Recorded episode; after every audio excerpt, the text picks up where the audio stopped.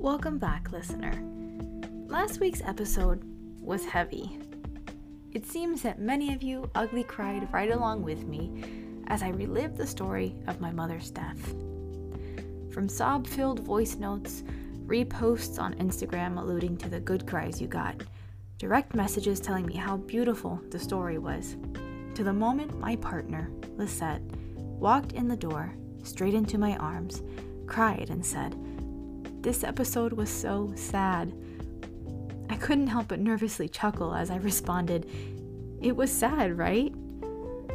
Knowing how heavy the last episode was, I knew I wanted today to have a little more levity, but still grasp the gravity of the topic. In order to do that, though, I needed a bit of a break from being so introspective. When I get into the state of examining, analyzing, and processing, it takes a toll.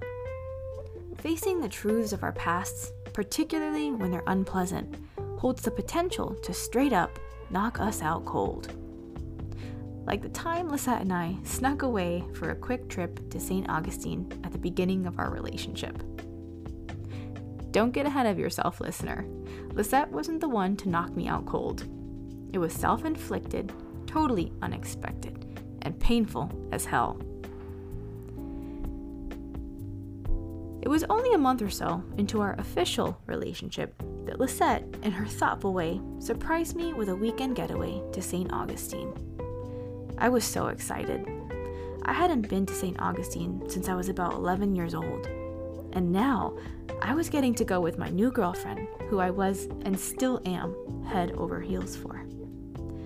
No one had ever planned a trip for me, let alone surprise me with one. So I packed a bag and even further to my surprise, Lisette packed up both of our bikes on the back of my truck. I wondered, what do we need those for? It turns out she had envisioned us biking through the beautiful cobblestone streets of St. Augustine. Cool, I thought. After all, I had gotten a lot of practice riding a bike in the months just prior to our trip. It was prime COVID time with little to no crazy Miami traffic. I had found a kid's mountain bike on Facebook Marketplace, more or less my size, and I would ride all by myself from 8th Street and 13th Avenue to just before the big Key Biscayne Bridge. The bike was purple, the tires deflated quickly, and in order to come to a full stop, it required a sublime level kung fu grip from both of my hands. But the bike worked, and it allowed me to practice so even though I was typically a nervous bike rider, I felt confident that I'd be able to look cool on a bike with my girlfriend in St. Augustine. And to make matters even cooler, we were taking my brand new bike. This one was a sleek, light as a feather, tennis ball yellow, fixed gear bike. As soon as we settled into our gorgeous Airbnb, we took to the streets. Lisette rode Diamond Girl, an uber comfortable cruiser with a wide cushioned seat, raised handlebars, a bell, and a basket, while I rode my cool new fixed gear bike. Our first and last stop was the Castillo de San Marcos National Monument. As we rode on the outskirts of the fort, the sidewalks brimmed with other tourists as the salty air breezed in from the Matanzas Bay. Lisette and I wanted a closer look at the bay, so we started to trek downhill to see it. What happened next was so innocent, so absent minded, and served as a harsh reminder of how much of a novice cyclist I really was. As I rode downhill, picking up speed wind through my hair, I noticed a swarm of gnats in my immediate path. I was heading right for them, and I'd be damned if any of them flew into my eyes. With my left hand on the brake and my right hand swatting away the gnats, I employed my sublime level kung fu grip on the brake to avoid running into a crowd of people. In a matter of seconds, my fast moving bike came to a complete and total halt. My 140 pound body catapulted forward, only to be broken by my left hand, my left breast, and my left cheek. Holy shit.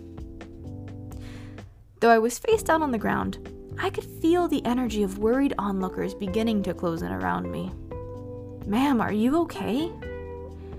I'm not sure if I didn't want to lift my head or if I couldn't. I must have knocked out cold, and when Lisette heard the smack of my body on the concrete and the crash of my light as a feather bike, she came rushing over. Despite the shock, I couldn't help but think there goes looking cool to my new girlfriend. You see, I was used to braking on my purple bike, which took a fair amount of effort to slow down, but not this bike. This bike required a gingerly touch. To brake was to seduce, whereas I straight up violated. My biggest mistake was using the left brake, which controlled the front tires, thereby launching me forward like the world's most unprepared stunt double. All of this to say, similar to the way I held in my tears until I got back to the privacy of our Airbnb, where I sat on the couch and, like a little kid, cried in pain until Lisette brought me some Advil, ice packs, held me, and soothed me, is the way I felt after last week's episode. But after a nap and some love, I pushed through massive soreness and a messed up hand to have the best weekend ever in St. Augustine. So today, I prevail from all of your love. Less emotionally sore and ready to push through the discomfort of some more unpleasant truths. By the way, this episode will be published on November 27th, 2023, my dad's birthday. As you'll come to hear his story in this episode, I dedicate this to him as an acknowledgement of all parts of him the good, the bad, and the ugly. I love you, Dad. And even though you're no longer physically here, I know you're here with me, probably drinking a beer, as you witness me tell our story, and are definitely the reason that all my technology today has been going bat shit crazy. Welcome back to Introspectively Speaking. My name is Amber Lynette, and today I'll be taking you on some trails. Don't want to sober up. The sun is killing my buzz, that's why they call it morning. Thought I was strong enough. Threw my bottle at the sky, said, God, that's a warning. Now, if you know me, then you might know that I love Post Malone. Those are his lyrics from a song off his latest album, Austin, called Morning, spelled M O U R N I N G. The song alludes to his desire to be sober, despite the allure and false sense of wholeness drinking offers. What I love about his music is the contrast between who he presents as and how he actually feels. Yes, some songs are about fucking hoes and popping pillies, but many are about the conflicts inside that people don't see. Austin Richard Post, you are my spirit animal and mourning resonates because alcohol is a polarizing force for me, especially today at 34 years old after having lost my dad to his battle with alcoholism, which today is no longer a recognized term, it's actually alcohol use disorder. And as I hold up the microscope to my personal relationship with drinking. I write today's episode knowing full well that it's going to shine a light on a dark place within me. As a matter of fact, this episode was tricky to write. How can I possibly convey and be uber honest with my audience, most of whom I know, that my relationship to alcohol is complicated? My biggest fear is that I'll get messages after this asking me if I'm okay or if I have a drinking problem. So I'm detonating the landmine before anyone else has a chance to. I, Amber Lynette Shreenan, do not have a drinking problem, thank God. But I have definitely misused it in the past. And knowing who listens to these episodes, chances are you've been a participant drinker with me and have seen me intoxicated. Nonetheless, I'm compelled to reveal this part of me because it is a part of me. And as I am hyper aware that I may have a higher propensity to develop alcohol use disorder because of my family history, this is a way I take charge of my life and my future.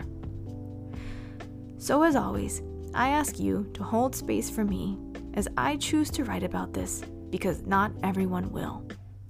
And I believe it's something that needs to be spoken about. Today, I'll be covering some sensitive topics, ranging from underage drinking, alcohol use disorder, death, and spirituality. I am not a clinician or therapist in any way, shape, or form, just a gal willing to look in the mirror and examine her relationship to the most used drug in the world alcohol. I grew up around alcohol.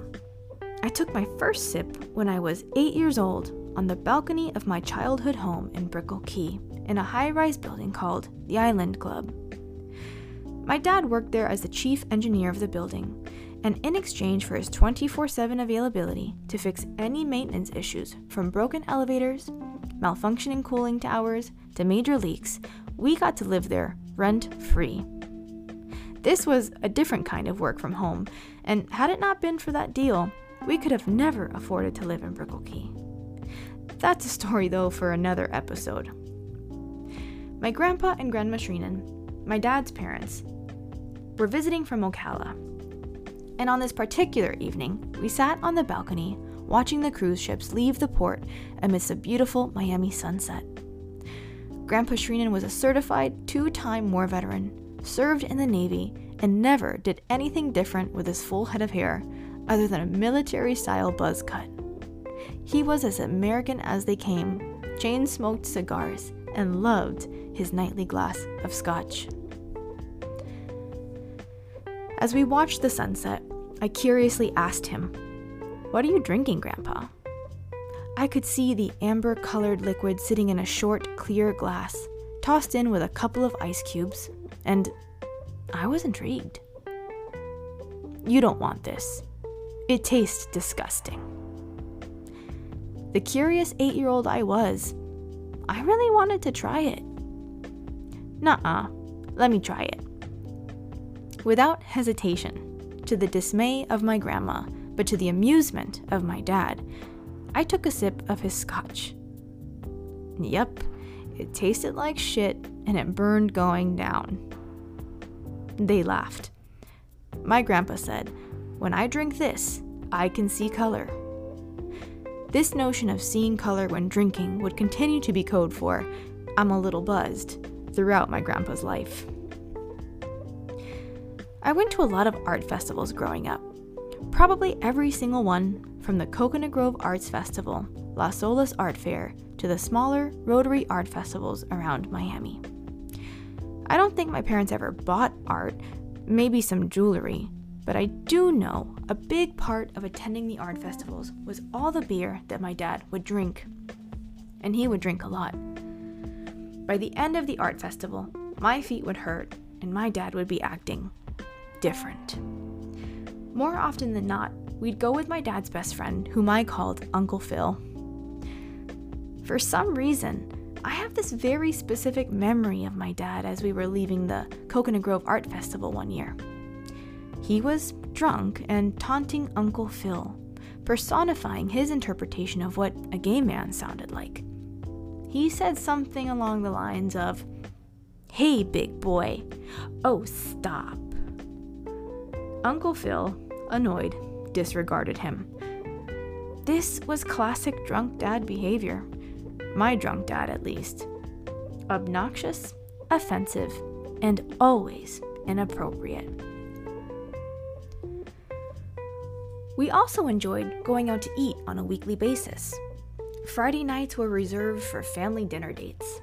We frequented Chili's, Fridays, Cheesecake Factory, Red Lobster, Outback, PF Chang's, and many more chain restaurants. We were chain restaurant aficionados. Dinner would always start with the drink order. My sister would order a Coke. I would order a Sprite or unsweetened iced tea my mom would order a Coke and occasionally a Beringer White Zinfandel or a Presidente Margarita if we were at Chili's. And my dad, no matter where we were, ordered his standard blue Long Island iced tea with soda instead of triple sec. One after another after another. Now, if you aren't familiar with Blue Long Island iced teas, they have not just one alcohol in them, but four vodka, gin, light rum, and tequila. It wasn't until I got older, in my teens, that our beloved family Friday dinner dates would become an event that I would dread, especially when my mom was in the thick of her cancer treatment. My dad could be what is referred to today as a Ken. God forbid my dad's drink order was off. There was usually minimal kindness in his notification to the server, rather, an alcohol fueled chip on the shoulder that there was something wrong with his drink order and it needed to be fixed. Now. Did the bartender even know how to make this drink? It embarrassed all of us especially this one time at PF Chang's. It was my mom's birthday dinner, and my dad had been watching NASCAR at our neighbor's house earlier in the day. That meant the drinks were flowing plenty prior to our outing. Needless to say, he was pumped and primed to make the evening suck. So when he found something wrong with his drink order, and my mom tried to convince him to let it slide, that alcohol fueled chip on his shoulder gleamed bright. All of a sudden, it was us against him and his fucking blue Long Island iced tea. As we sat there and compensated with regretful faces to the waiter, I couldn't help but wonder what the waiter thought about us. Probably, poor family, this guy's an ass. I know now that my dad used alcohol as a way to cope with life. This isn't something that would become clear to me though until I started going to therapy. When life was going good, he'd celebrate with alcohol. And when life was going bad, he'd drown in it too. Does this sound familiar to you, listener? All the times you've celebrated with champagne or shots, reached for a glass of wine after a stressful day at work, or cracked jokes with coworkers and friends about how your kid's spouse or job is going to drive you to drink. No judgment. I'm no angel, that's for sure. It's just that I'd like to point out the sneaky ways alcohol seeps into our lives and into our language. Despite my dad's behavior, I started dabbling with alcohol at 15 years old. It was a six pack of Smirnoff Ice, and my two best friends and I, along with every other teenager on Key Biscayne, snuck onto the beach at night for a Getty. It was our first time drinking. I don't even know why we did it, but it seemed that everyone else was doing it, and that was reason enough for us. I remember laying on a beach sailboat, looking up at the stars, sipping on my second Smirnoff Ice, thinking, is this what being drunk feels like? A little silly and a little giggly? Is this what my dad felt? Well, this would be the beginning of an underage drinking era that, listener, I cannot lie to you. Though it was certainly a misuse of alcohol, there were a lot of good times and good memories that were made. It started with knowing where to buy alcohol without being ID'd and where to drink it. My friends and I knew exactly the gas station we could rely on to never ask us for ID, but always be stocked with Alizé. It then transformed to nights out at clubs and lounges like Mint and Rock Bar, always prefaced with a pregame and almost always ending with heels off dancing on the club's couches to World Hold On by Bob Sinclar, and drinking from the same bottle as at least 10 other people during songs like Say Ah by Trey Songz. I was a true bata sucia. When I started working at American Apparel, my relationship to alcohol continued to get more intertwined. Between the ages of 15 and 17, my clubbing days, if you will, my underage drinking was more motivated by pure experimentation. But when I started working full time at American Apparel, it was more about fitting in with the scene and unhealthy coping mechanisms. There was but maybe one night in an entire week that I wouldn't go out. Monday was jazz night at Churchill's. Tuesday was Fox's Lounge. Wednesday, Bougainvillea's for ladies' night. Thursday, PS14. Friday, vagabond. Saturday, don't remember. And Sunday, we went to Purdy Lounge or Sunset Tavern. I didn't know it then, but I know it now. I went out and partied so much because just like my dad used alcohol to cope with the hardships of life, I did too. For this was the one time in my life where, as I look back and realize it now, I badly misused alcohol during the two years my mom was sick with cancer. I was a hard-working but also hard drinking, full blown numbing machine. Don't worry, listener. My habits got better, and I haven't been in that place for a long, long time. But my pain manifested in other ways. I began seeing a therapist in June of 2022. And hell, if I had enough listeners and could get paid to be sponsored by BetterHelp, I would. If it wasn't for my first therapist on that platform that gently but persistently encouraged me to explore my relationship with my dad, and specifically his addiction to alcohol, I may have never done it. I decided to try therapy because I was having depressive episodes and it was impacting my daily life. The Dark Cloud Named Depression was a poem I wrote while in the thick of it. A cloud is looming over my head, a pressure building deep in my chest, a desire to know why, but no possible answer, a feeling of sadness swelling from within. Knot in throat, complete disengagement, a thirst never quenched, a bad dream that doesn't end. I was going through it.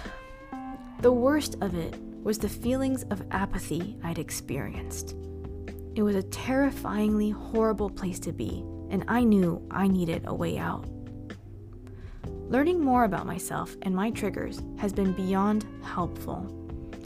I know now that my depression was triggered by certain experiences, but was foundationally because of truths I hadn't yet faced. First, I felt like I was failing at leadership, and my job became a source of major dissatisfaction for me. Definitely something I will explore in another episode. Second, I isolated myself when I was feeling down. Like I mentioned in learning how to do depth, I do not like to burden others with my feelings.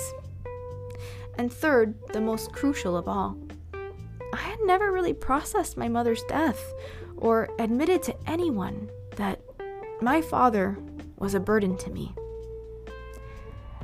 Even as I write it now, I can't help but feel so bad saying that. But saying it, first to my therapist, was the gateway to usher out the dark cloud named depression. It's hard to explain, but I'm sure you're wondering what exactly did he do to you, Amber?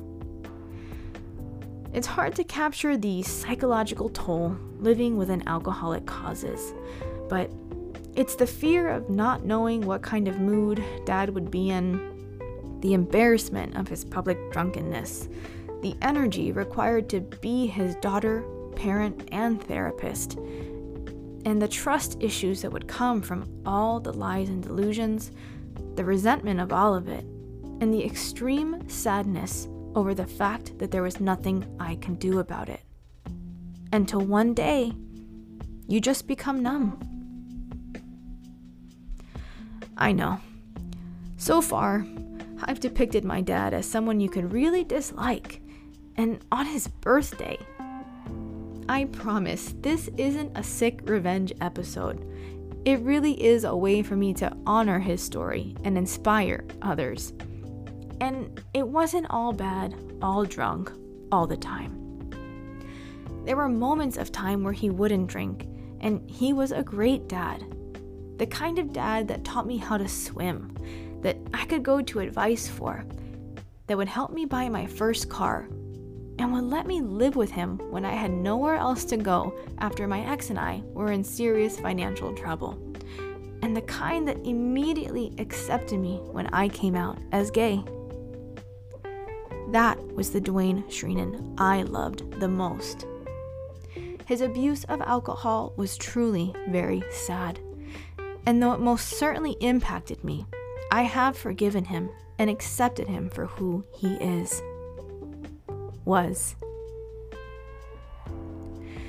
Understanding his past played a big role in helping me forgive him. And listener, his past was a little messed up. My dad was born to a Marjorie Newberry.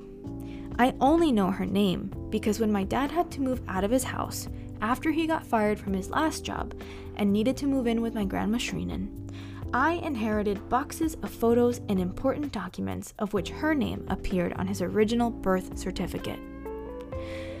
My dad was adopted, you see, and as far as I could tell, he truly disliked and maybe even hated his biological mother. I was always curious to know who she was, more out of curiosity for things like my heritage, another topic for another episode. But anytime I would ask him, he was plain and clear about it. He had decidedly disowned her long ago. She was no mother to him. I did find out from my grandmother that when his older brother Danny died from a drug overdose over 20 years ago, that she showed up to the funeral. As soon as she walked in, my dad walked out.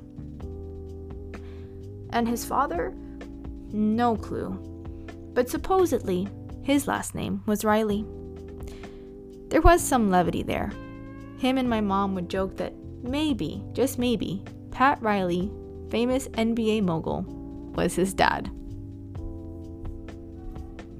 So, my dad grew up in the orphanage and foster system until one day my grandma and grandpa Shreenan decided to adopt him after figuring out that they couldn't have kids of their own. The story goes that my grandparents went to the orphanage and saw my dad's brother first, Daniel Shreenan. He is who they adopted at first.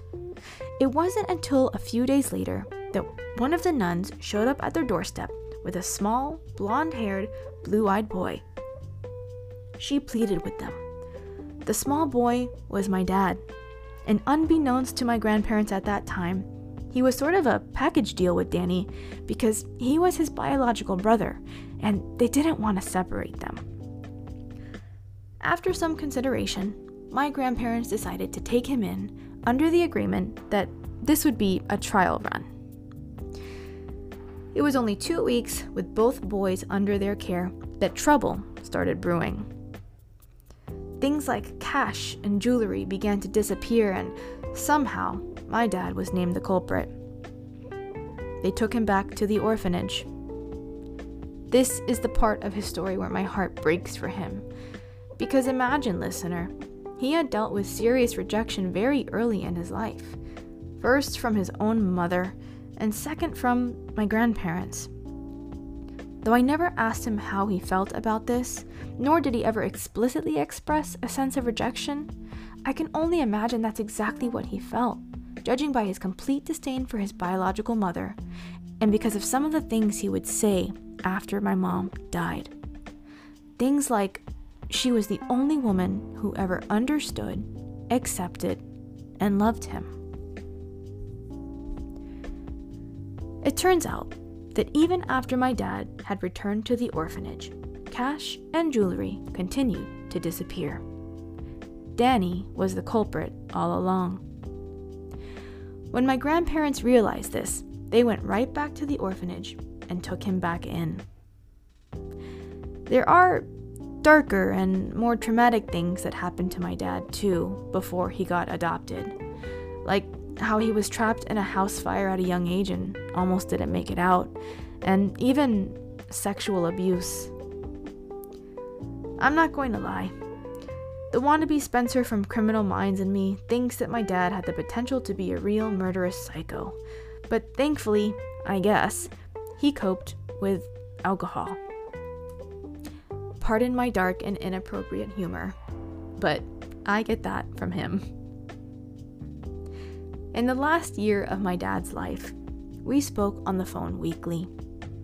Some calls were filled with genuine curiosity and happiness for me and the way that things were going in my life. And other calls were painful, as my dad just needed someone to talk to, and that someone was me. Often, he would tell me through tears that he was happiest when he was asleep. Ever since my mom died, I had been dealing with my dad's occasional expressions of not wanting to live. I'll never forget the one time, maybe a month after my mom died, that I could hear my dad clicking the safety on one of his guns. I froze. The best I could do was shout a few feet away from his door and say, Hey, Dad, are you okay? Sobbing and intoxicated, he responded, Daddy's okay. Don't worry, he would never do anything stupid or hurt himself. You can imagine the relief I felt the day he came to my room, sober, and asked me to hold on to his guns for his safety. When we spoke on the phone, and I can tell he had been drinking, he would adamantly deny it. One of the big ahas I had in therapy, and based on the research, is that people who suffer from alcohol use disorder are often skilled liars for a number of reasons, ranging from avoiding shame to preserving the addiction. My dad was no exception. And because I loved him and wanted to believe him so badly, I'd often choose to give him the benefit of the doubt whenever he told me some questionable story. Lisette witnessed this happen often and would gently urge me to get with the program. Because of years of confusion and lies, it's unfortunate to say, but I definitely have trust issues. So when he called me one day and told me that he was in the process of applying to get a liver transplant, I wasn't sure what to believe. The energy of the conversation seemed urgent and excited as he explained to me the rigorous process and intense aftercare a liver transplant required, and then began to coach me on what I needed to say during the interview I would have to undergo as his primary caretaker following the transplant, knowing full well that I would not be able to commit to such an endeavor. What I'm trying to say is that my dad asked me to lie I guess in order to save his life. I was conflicted. What about you, listener? What would you have done? By the way, we never made it that far in the process. My therapist helped me to prepare for what I knew was inevitable. My dad was constantly in and out of the hospital, usually because a drinking binge followed by a cold turkey day would send him into withdrawal and often seizures and suspected strokes. It was just a matter of time that one of these hospital admissions, he wouldn't make it out. And then that day came. His journey to his last breath would be a two month ordeal. As usual, he was admitted into the hospital for, for withdrawal and water retention. However, blood work would reveal that not only had his liver already failed, but his kidneys were walking a very tight rope between failure and function. Dialysis was on the table, but the doctors thought with strong diuretics, he might, just might, be able to kick his kidneys back into gear. Now, if you're unfamiliar with how important your liver and kidneys are, allow me to explain it in a very non scientific way. Your liver and your kidneys are like the filters you use for your air conditioner so that it can run properly and distribute clean air. Like the AC filter catches all the dust and nasties in your home, your liver and kidney catch all the nasties in your body. Alcohol is a nasty. And when one or both of your filters are beyond repair, your body, like your air conditioner, will break. Well, he broke. It was the palliative care nurse practitioner who called me to clearly and kindly educate me about what was going on with my dad's health and painted a very realistic picture of his outlook. Even with dialysis, it was extremely hard on his body. The goal was to remove as much fluid as possible, but even with four hour sessions, five to seven days a week, the fluid just wasn't coming off. She recommended, for quality of life, that he be placed on hospice care. I was in a coffee shop working remotely when I got that call, and no matter how much preparation I had, I cried and cried and cried. There I went again, losing yet another fucking parent. But this time, I wouldn't let the opportunity escape me to handle his death in the right way. Here is a journal entry I wrote on April 23rd, 2023 at 11:40 p.m. Today I visited my dad on his deathbed. He doesn't think it's his deathbed, but I know it is. It's really quite admirable, the grasp he has on life. If only he could have applied that grasp before it was too late. I've been mentally preparing for this moment, knowing it would come, but not knowing when. Besides, Dad is truly like a cat with nine lives. Honestly, maybe even ten. This disease is a slow, patient disease, like Hannibal Lecter savoring a victim. The chase, the catch, the kill, the meal. It devours my dad. At least I got some relief today.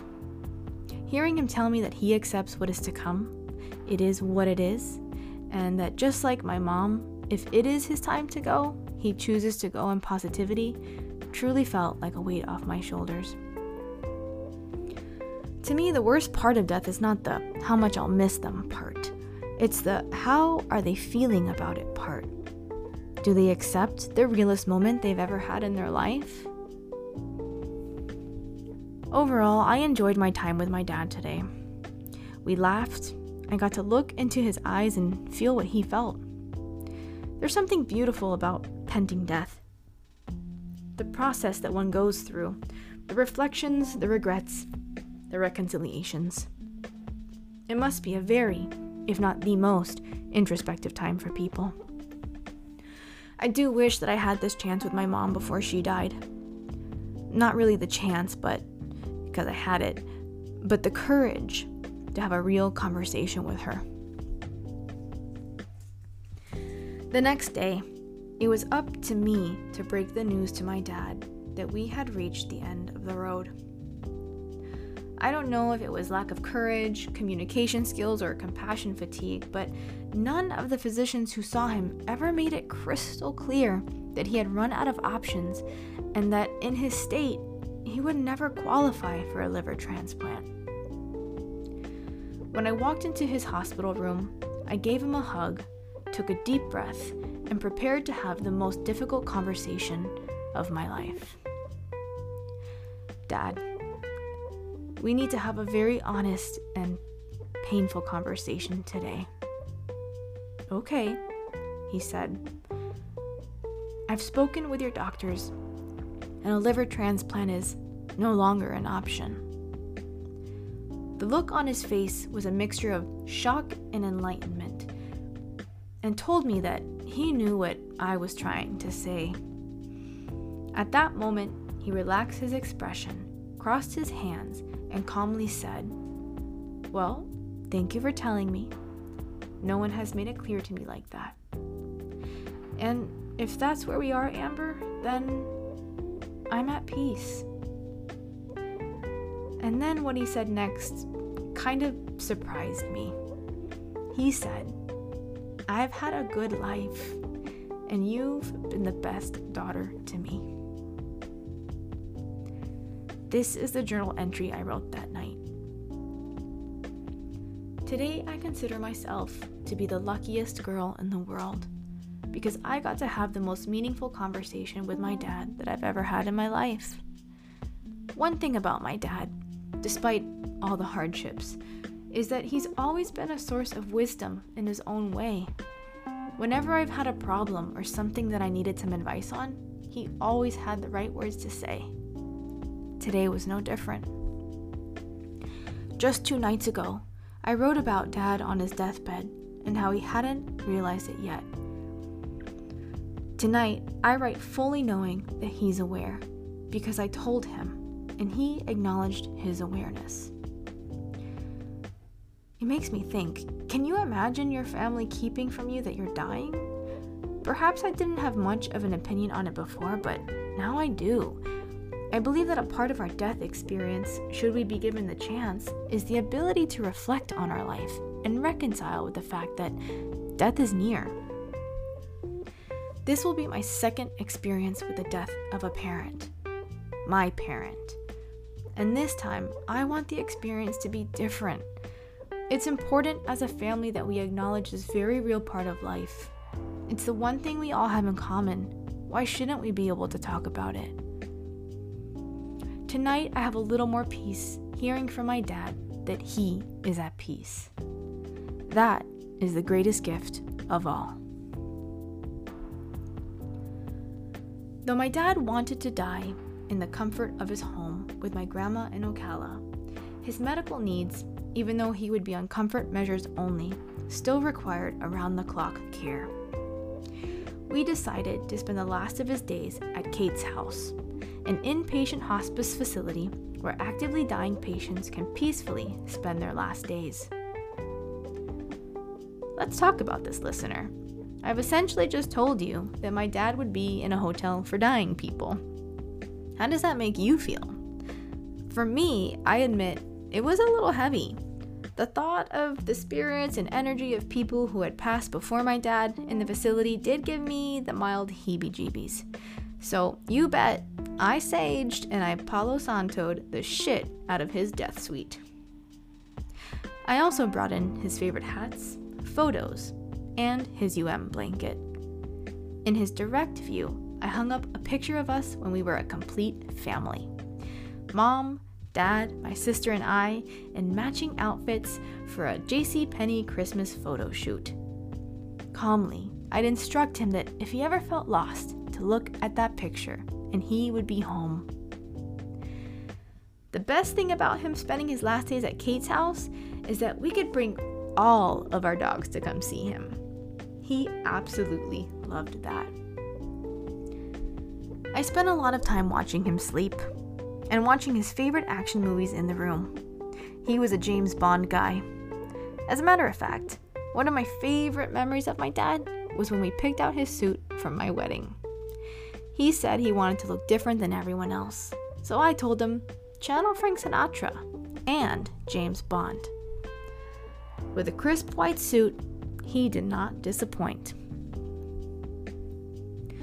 About three days prior to his last breath, my dad began with the rallies and the death visions. The death visions were pleasant, healing experiences for all of us as we'd listen to his favorite country songs, he'd be smiling, looking at some spot on the wall as if someone was smiling right back. There was one time where he woke up from sleep and said, Where's Dad? Confused, my grandma responded, He's dead, Dwayne. He's been dead for a long time. My dad responded in his righteous way, I was just with him, and he's looking for his teeth. At that moment, I knew Grandpa Shreenan had come to welcome him into the next life, which apparently he had made it to, but without his dentures. When Dad and I spoke about the decision to move him into hospice, we made a deal. One of the things he was looking forward to finding out about was whether or not God was real. Now remember, this is the man who named me Our Lady of Guacamole at my baptism. So I told him when he found out, he would have to go figure out a way to come back and tell me. So after he mentioned my grandpa, I asked, So did you meet God yet? Is he real? Yeah, he said, so matter of fact and with a twinge of duh. It was a beautiful moment. On the last day of his life, May 3rd, 2023, his hospice nurse and I chatted she could see that while his body was ready, his spirit was not. She asked me if there was anyone he didn't have a chance to say goodbye to. To my knowledge, there was no one. Friends came to see him, phone calls were made. His ex girlfriend even stayed a few nights with him, and both my sister and I had consistently given him permission. Then it dawned on me. My grandma Shreenan hadn't given him permission yet. I felt so bad for her. This would be the second son she'd lose. A 95 year old woman unable to have kids of her own saved my dad from a life of who knows what and truly loved and accepted my dad as her own flesh and blood. I had a gentle talk with her and explained how important it was that she give him permission to go and reassure him that she would be okay. Before we left that day, she spent some time with him and gave him the permission he needed. At 1:55 a.m. that same night, we got the call from Kate's house that dad had died peacefully and in his sleep, exactly the way he wanted to. It might sound weird, but I'm happy for my dad. For all the times he experienced deep, deep sadness and pain and just wanted to see my mom again. He finally got what he wanted. And today, on his 63rd birthday, he gets to spend it with my mom in the next realm. Nothing brings me more comfort than that. As we come to a close on today's episode of Introspectively Speaking, my hope is that this story prompts you to take a close look at your own relationship to alcohol. Think about how it was or wasn't present in your upbringing, whether or not it's something you demonize, and if you partake, think about who you become when you drink it. Do you like that version of yourself? Do you have triggers that cause you to drink? For me, I do like to drink every once in a while, but I don't like to drink more than I like to live, and I don't feel like I need to drink in order to live. And let's be honest, listener, a hangover after your 20s is truly a terrible thing. Thank you so much for listening to this week's episode. If you resonated with anything I shared today, please do reach out. I'd love to hear from you. And please do take one minute to give this podcast a five star rating if you're listening on Spotify or Apple. I hope you join me next time, where I'll be switching gears and beginning to dive into the world of body image, wellness, and diet culture. Until next time, sending you a big, big hug.